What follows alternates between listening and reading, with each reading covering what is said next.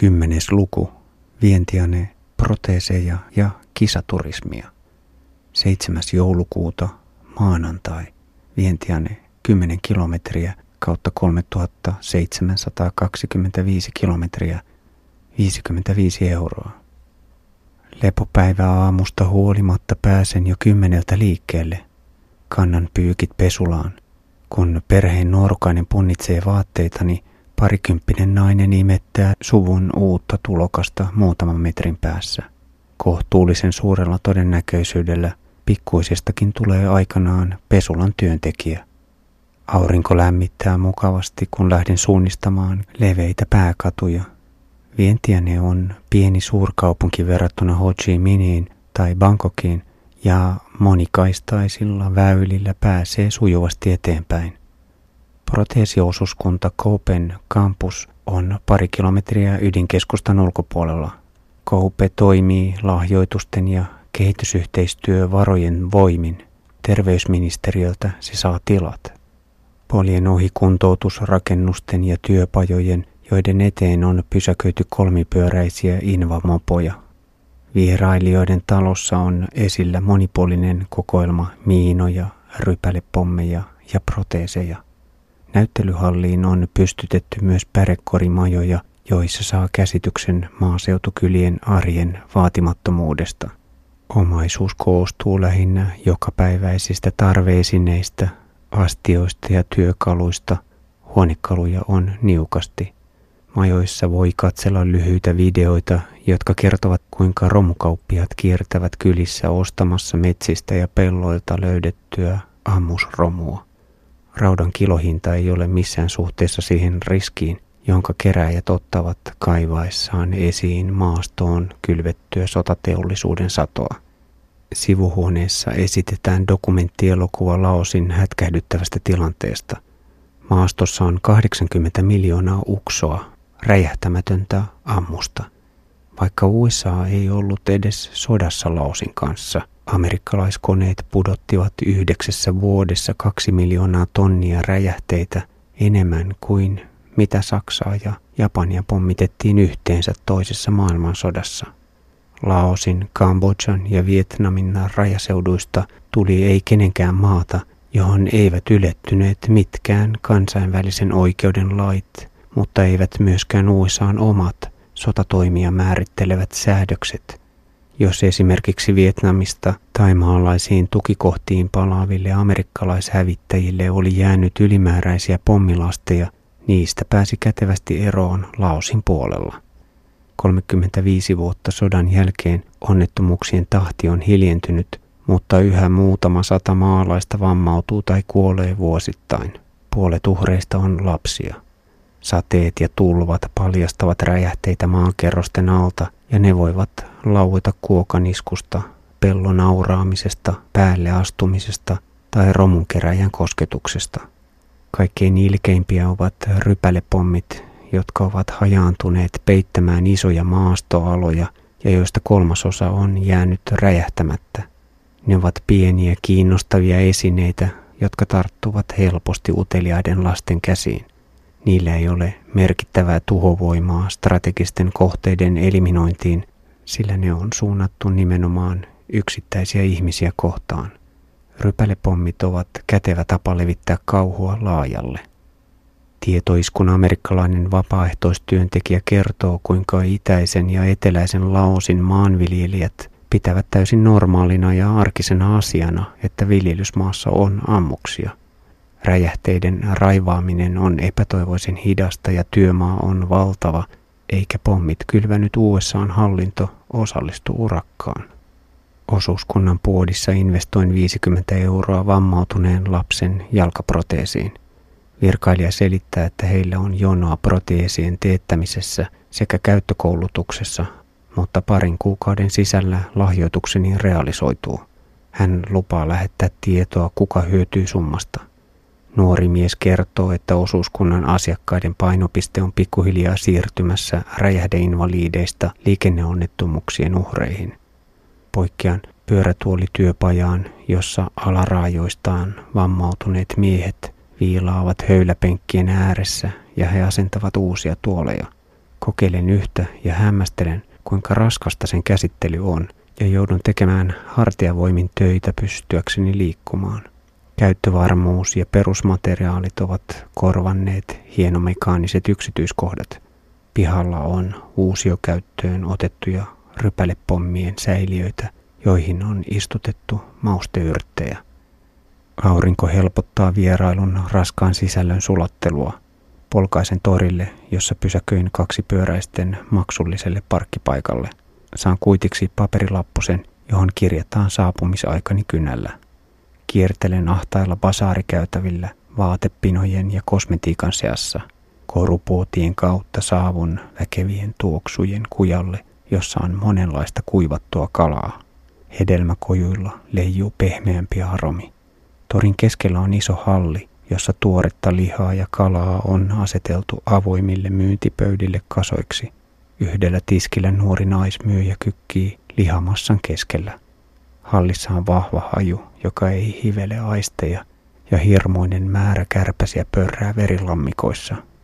Käytävän päässä on pari ruokalaa, mutta päätän lykätä keittohetkeä. Vastaava reaktio ei ole noussut esiin matkan aiemmilla torikäynneillä. Ajan parin korttelin päähän pikkuruokalaan, joka tuntuu kovin steriililtä paikalta toriin verrattuna. Olen myöhässä lounasajasta ja lusikoin keittoani yksin.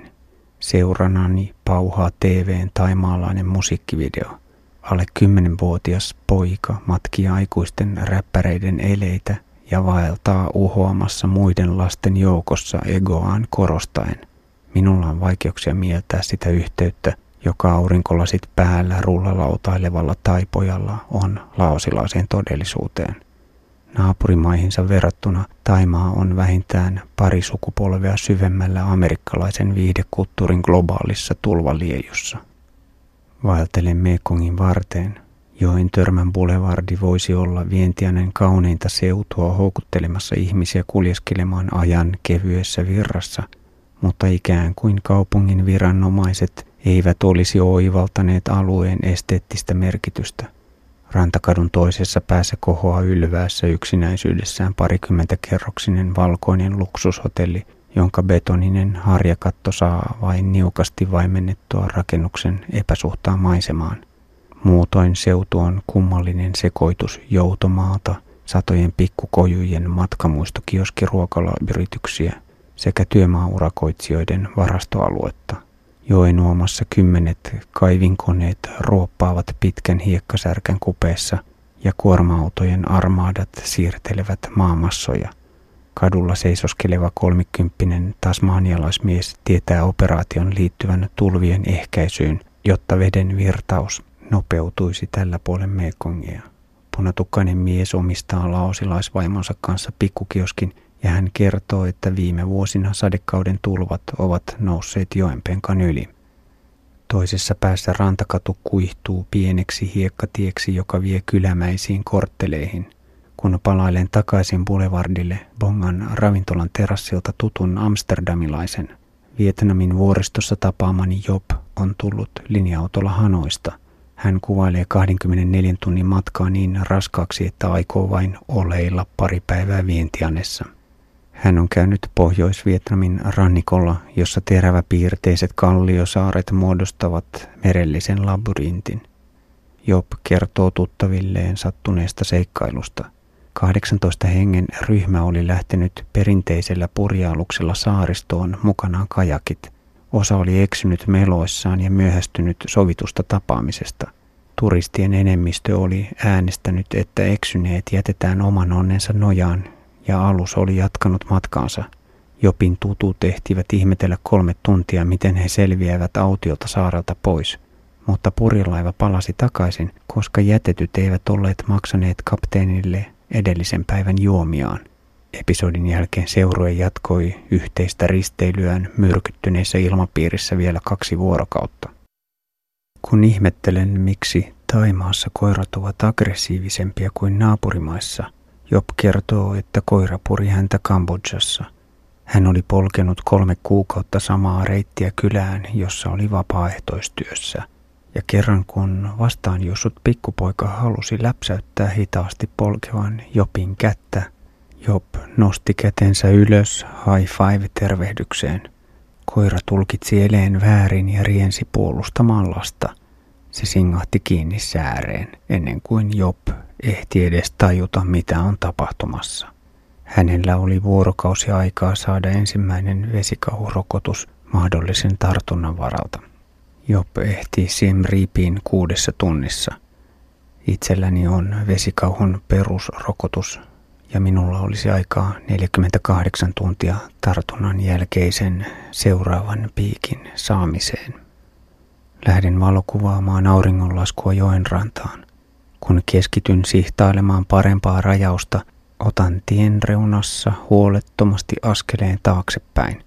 Jalkani osuu karheaan tolppaan ja kaadun kyljelleni maahan. Lennättelen typertyneenä ärräpäitä, kun tajuan kompastuneeni penkereellä törröttävän betoniraudoituksen jäänteeseen. 20 senttiä korkea yksinäinen sementtitolppa, josta pistää esiin ruostunutta rautaa, on jätetty tienlaitaan jatkamaan olemassaoloaan. Säärtä kirvelee ja kaivan repusta desinfiointipyyhkeen. Onni onnettomuudessa etten kaatunut suoraan selälleni tai jonkun epämääräisen esineen päälle. Polkaisen rannalta pääkatujen kortteleihin. Ruokaloissa istuu ihmisiä TV:n ääressä katsomassa, kuinka punasinipaitaiset juoksevat viheriöllä pallon perässä. Liityn seuraan. Laos johtaa 2-0 Indonesiaa vastaan ja peliaikaa on enää 10 minuuttia. Indonesia saa vapaapotkun ja tusinapäinen miesjoukko hiljenee. Olen aistivinani samanlaista pelkoa kuin Suomen peleissä takavuosina. Kaikki voi mennä vielä pieleen. Mutta miehet huokaisevat helpotuksesta ja varovainen pulina jatkaa analysointia. Loppuvihellys vapauttaa yleisön epävarmuuden ahdistuksesta ja yhdyn terapeuttiseen huutoon. Vieressä istunut 40 mies selittää, että Laos on jo voittanut Burman. Seuraava vastustaja on Singapore. Palaan Mekongille illallisen etsintään. Joen rannan työmaiden kupeeseen on noussut muovituoleista ja pöydistä ja keittiökärryistä kyhättyjä ravintolaryppäitä. Kynttilät luovat romanttista tunnelmaa maansiirtokoneiden ja kauhakuormaajien katveessa. Absurdeista kulisseista huolimatta pöydissä on myös kuherteleviä pariskuntia.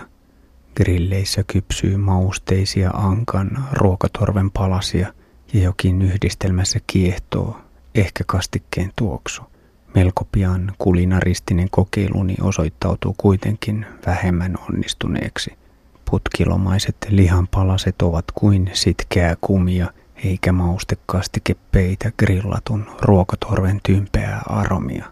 Ankaran pureskelun jälkeen luovutan, en saa kaikkia palasia menemään alas.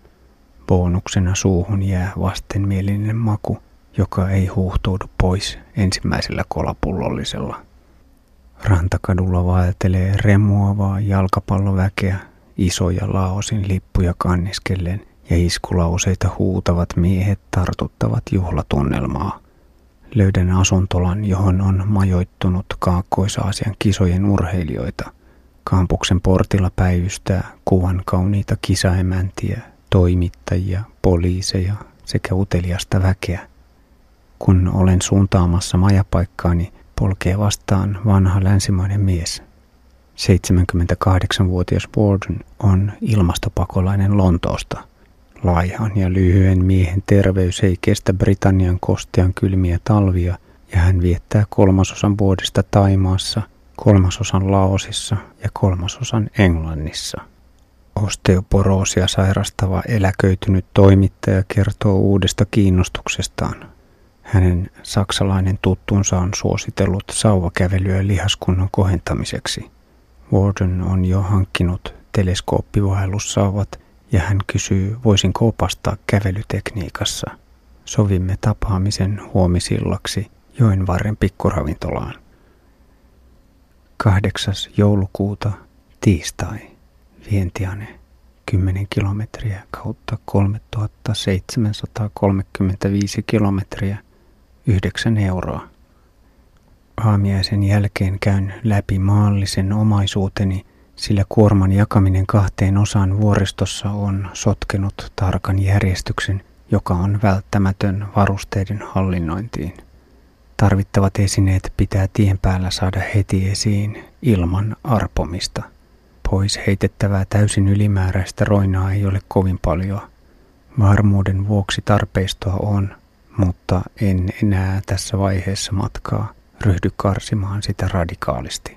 Siivooja koputtaa oveen. Pyöräni haittaa töitä alakerran käytävässä ja se pitäisi siirtää. Käyn irrottamassa kaiteeseen kiinnitetyn ajokkin ja lähden liikenteeseen. Pääsen 50 metriä, kun auto alkaa pysäköidä edessäni ja joudun jarruttamaan. Mutta etujarrun kahva painuu löysänä suoraan pohjaan. Siis mitä? Kauhun sekunnin päätteeksi ehdin tarttua takajarrun kahvaan ja väistää autoa. Typertyneenä tutkin etujarrua, jonka kiristysvajeri on poissa paikoiltaan. Samalla huomaan, että muovinen etulokasuoja on murtunut. Sen kärki jää käteeni. Takapyöräkin on siirtynyt optimilinjasta.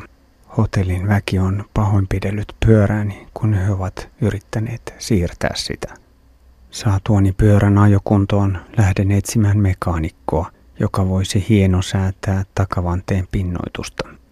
Polkaisen poliisien vartioimien risteyksien ohi pois ydinkeskustasta. Ajaudun väljästi kaavoitetulle alueelle, jossa on muutama ylellinen hotelli ja vesipuisto. Harhailen ensin aivan väärän tyyppisellä seudulla ennen kuin paikallistan korjaamojen ryppään. Pinnoituksen säätäjää ei löydy, mutta irronneen lokasuojan kärjen voisi roiskeläppineen kiinnittää parilla niitillä ja saan pikkupajan mekaanikon kiinnostumaan asiasta.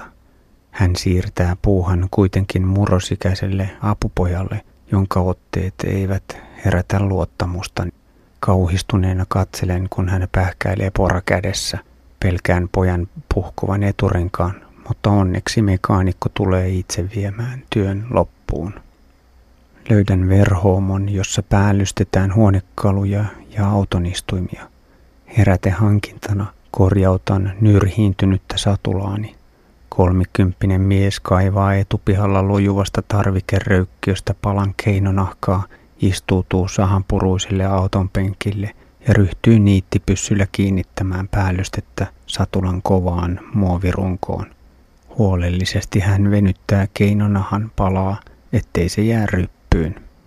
Käsityöläisen vartin aherus maksaa 30 000 kipiä, alle 3 euroa.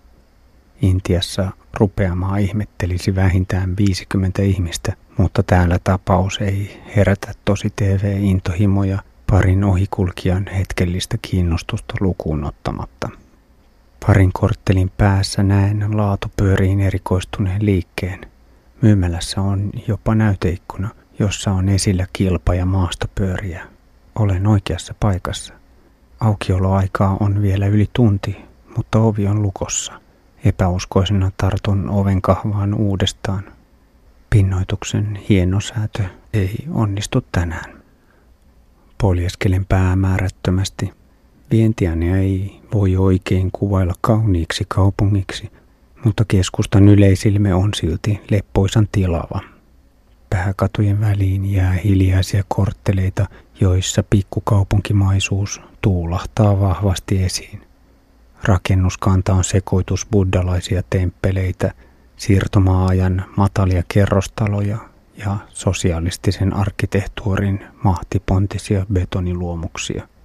Vietnamilainen tietotaito on muokannut Vientianea, mutta Kaakkois-Aasian kisojen nosteessa myös kiinalaisyritykset ovat päässeet rakentamaan kaupunkia.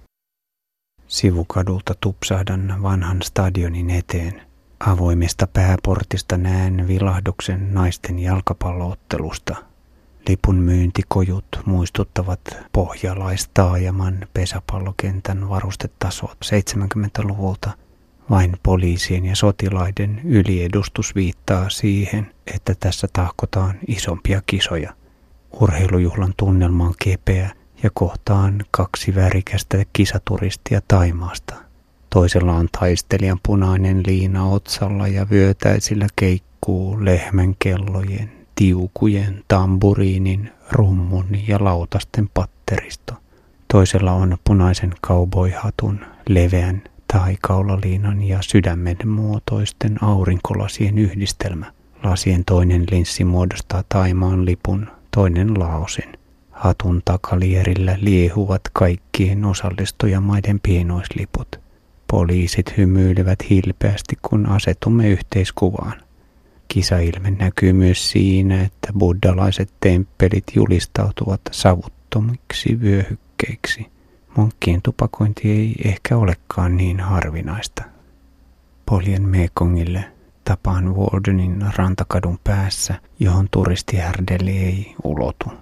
Kuppilan terassilta on hieno näköala auringonlaskun värjäämälle joelle, jossa pari kalastajaa heittelee verkkojaan, ja vastarannalla Thaimaassa syttyvät valot. Warden tietää pyöräliikkeen, jonka oven takana olen käynyt. Olen onnistunut löytämään Vientianen parhaan puodin, mutta Warden epäilee, ettei se ole auki huomennakaan, sillä omistaja Willy, Laosin pyöräilymaajoukkueen tekninen johtaja, jolla on kisakiireitä.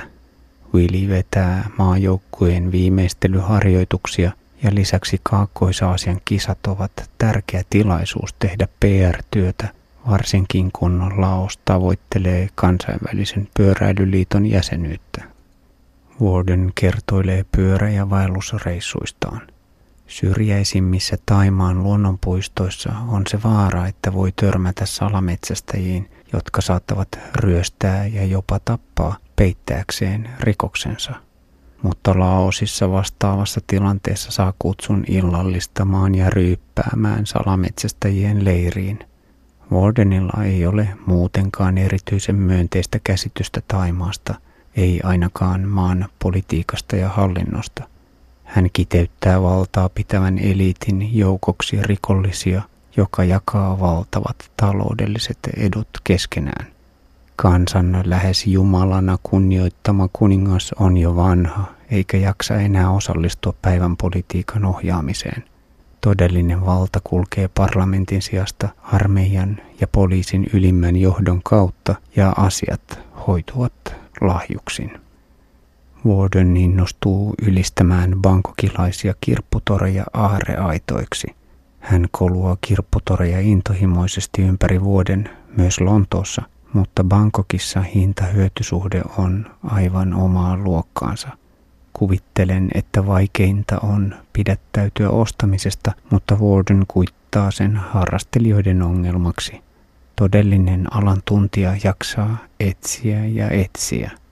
Warden kehuu myös Thaimaan ja Kambodžan rajalla Aran ja Pratitissa sijaitsevaa toria ihmeelliseksi paikaksi, jossa menee helposti pari päivää vaeltelussa. Jutustelu rönsyilee aiheesta toiseen ja Warden kertoo käyvänsä silloin tällöin Omanissa, jossa hän osallistuu pyöräilyolosuhteiden kehittämistä pohtivaan työryhmään. Arabian niemimaan sulttaanikunnassa on pyöräily jäänyt pahasti nopean autoistumisen varjoon, eivätkä Wardenin ystävät uskalla polkea pääkaupungin Maskatin kaduilla. Sitten britti kaivaa repustaan sanomalehteen käärityt aarteet, 2 teleskooppivaellussauvaa. Siirrymme kadulle harjoittelemaan sauvakävelyn tekniikkaa. Wardenilla on aluksi vaikeuksia rytmittää jalkojen ja käsien dialogia, ja hän ottaa tuntumaa hidastetuin liikkein. Vasen käsi eteen ja jalka taakse, hän kertaa ääneen. Warden sauvoo edestakaisin 200 metrin pätkää. Välillä hän sekoaa rytmissä ja hidastaa ja jatkaa uudestaan. Reilun vartin jälkeen homma alkaa sujua ja brittivanhus kiittää asiantuntija-avusta. Jatkamme illalliselle. Käy ilmi, että ruokapaikan valinta ei ole kaksin niin mutkatonta kuin yksin. Päädymme vietnamilaiseen pikaruokalaan, jossa on runsaasti väkeä. Ruokalistan kuvat ovat houkuttelevia, mutta Warden alkaa jo väsähtää, eikä jaksa enää keskittyä, kun kysyn neuvoa. Tilaan rohkeasti jälleen jotain uutta. Ruoan saapuminen kestää kuitenkin kohtuuttoman kauan, ja lopulta saan eteeni 2 pientä ja hikistä makkaraa, joiden lisukkeena on raakaa valkosipulia ja inkivääriä sekä tulipaprikaa. ruokalistan kuvat käsitellyt photoshoppaaja on osannut asiansa. Aterian päätteeksi toivottelemme hyvää onnea matkaan. Hetki on koskettava. Näen Wardenissa välähdyksen omasta tulevaisuudestani. Lähden yksin täydentämään illallista keitolla. Parin tunnin nettiistunnon jälkeen palaan vielä nuuhkimaan Mekongin ilmaa. Rantakadulla on pari diskoa, joiden edustalla on hillittyä säpinää. Humaltuneet eurooppalaismiehet nauravat äänekkäästi ja nuoret laonaiset yrittävät löytää sisäänpääsylipun kustantajaa. Vähän matkan päässä on kadunkulmassa kaksi nuorta ladyboy-transseksuaalia, jotka yrittävät pysäytellä turisteja. Korttelia myöhemmin motoristi ajaa viereen esitelmöimään tarjontaa. $100 saa gramman heroiinia, 50 oopiumia ja 60 nuoren naisen. Kaduilla on kuitenkin yllättävän vähän ylimääräistä yritystoimintaa.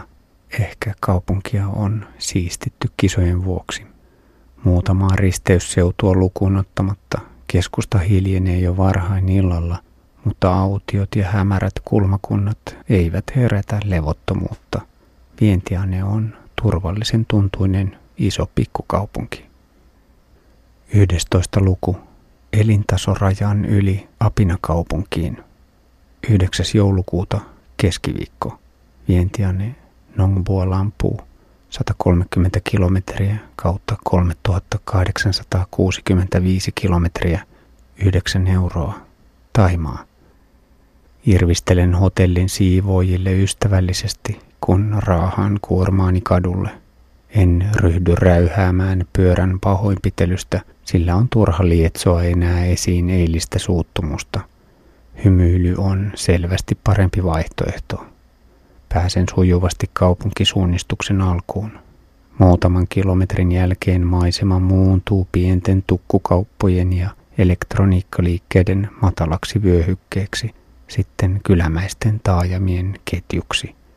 Pienessä liikenneympyrässä en osaa ensimmäisellä yrittämällä valita oikein päätien jatkumoa, mutta 50 metrin harharetken jälkeen huomaan väylän muuttuneen liian huonoksi. Ensimmäiselle Thaimaan ja Laosin ystävyyden sillalle on matkaa parikymmentä kilometriä. Maantie muuntuu 2 kertaa 4-kaistaiseksi ja rupeaa halkomaan avaraa peltomaisemaa, jota pilkkovat hajanaiset pienteollisuuskeskittymät. Mekongia ei näy, vaikka väylä kulkee aivan joen tuntumassa. Horisontissa häämöttää maantien ylittävä silta, kun ohitan risteyksen, jossa on iso sementtiportti. Opasteet ovat vain laonkielisiä ja jatkan matkaa, mutta varjossa sillan alla päivystävät poliisit neuvovat palaamaan takaisin portille. Se vie erikoistalousvyöhykkeelle ja tulli on enää parin rampin päässä.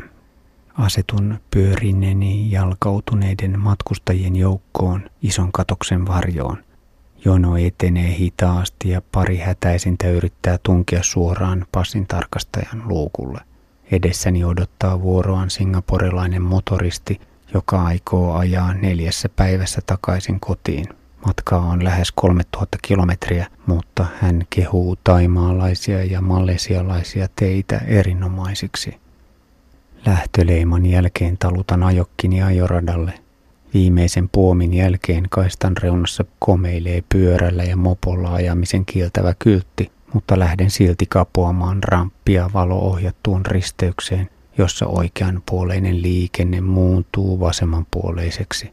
Kilometrin mittaisella sillalla on 2 kapeaa kaistaa, joiden keskellä kulkevat rautatiekiskot. Vuonna 1994 valmistunut väylä oli ensimmäinen kansainvälinen silta Mekongin yli, mikä avasi uuden vaiheen alueen kehityksessä.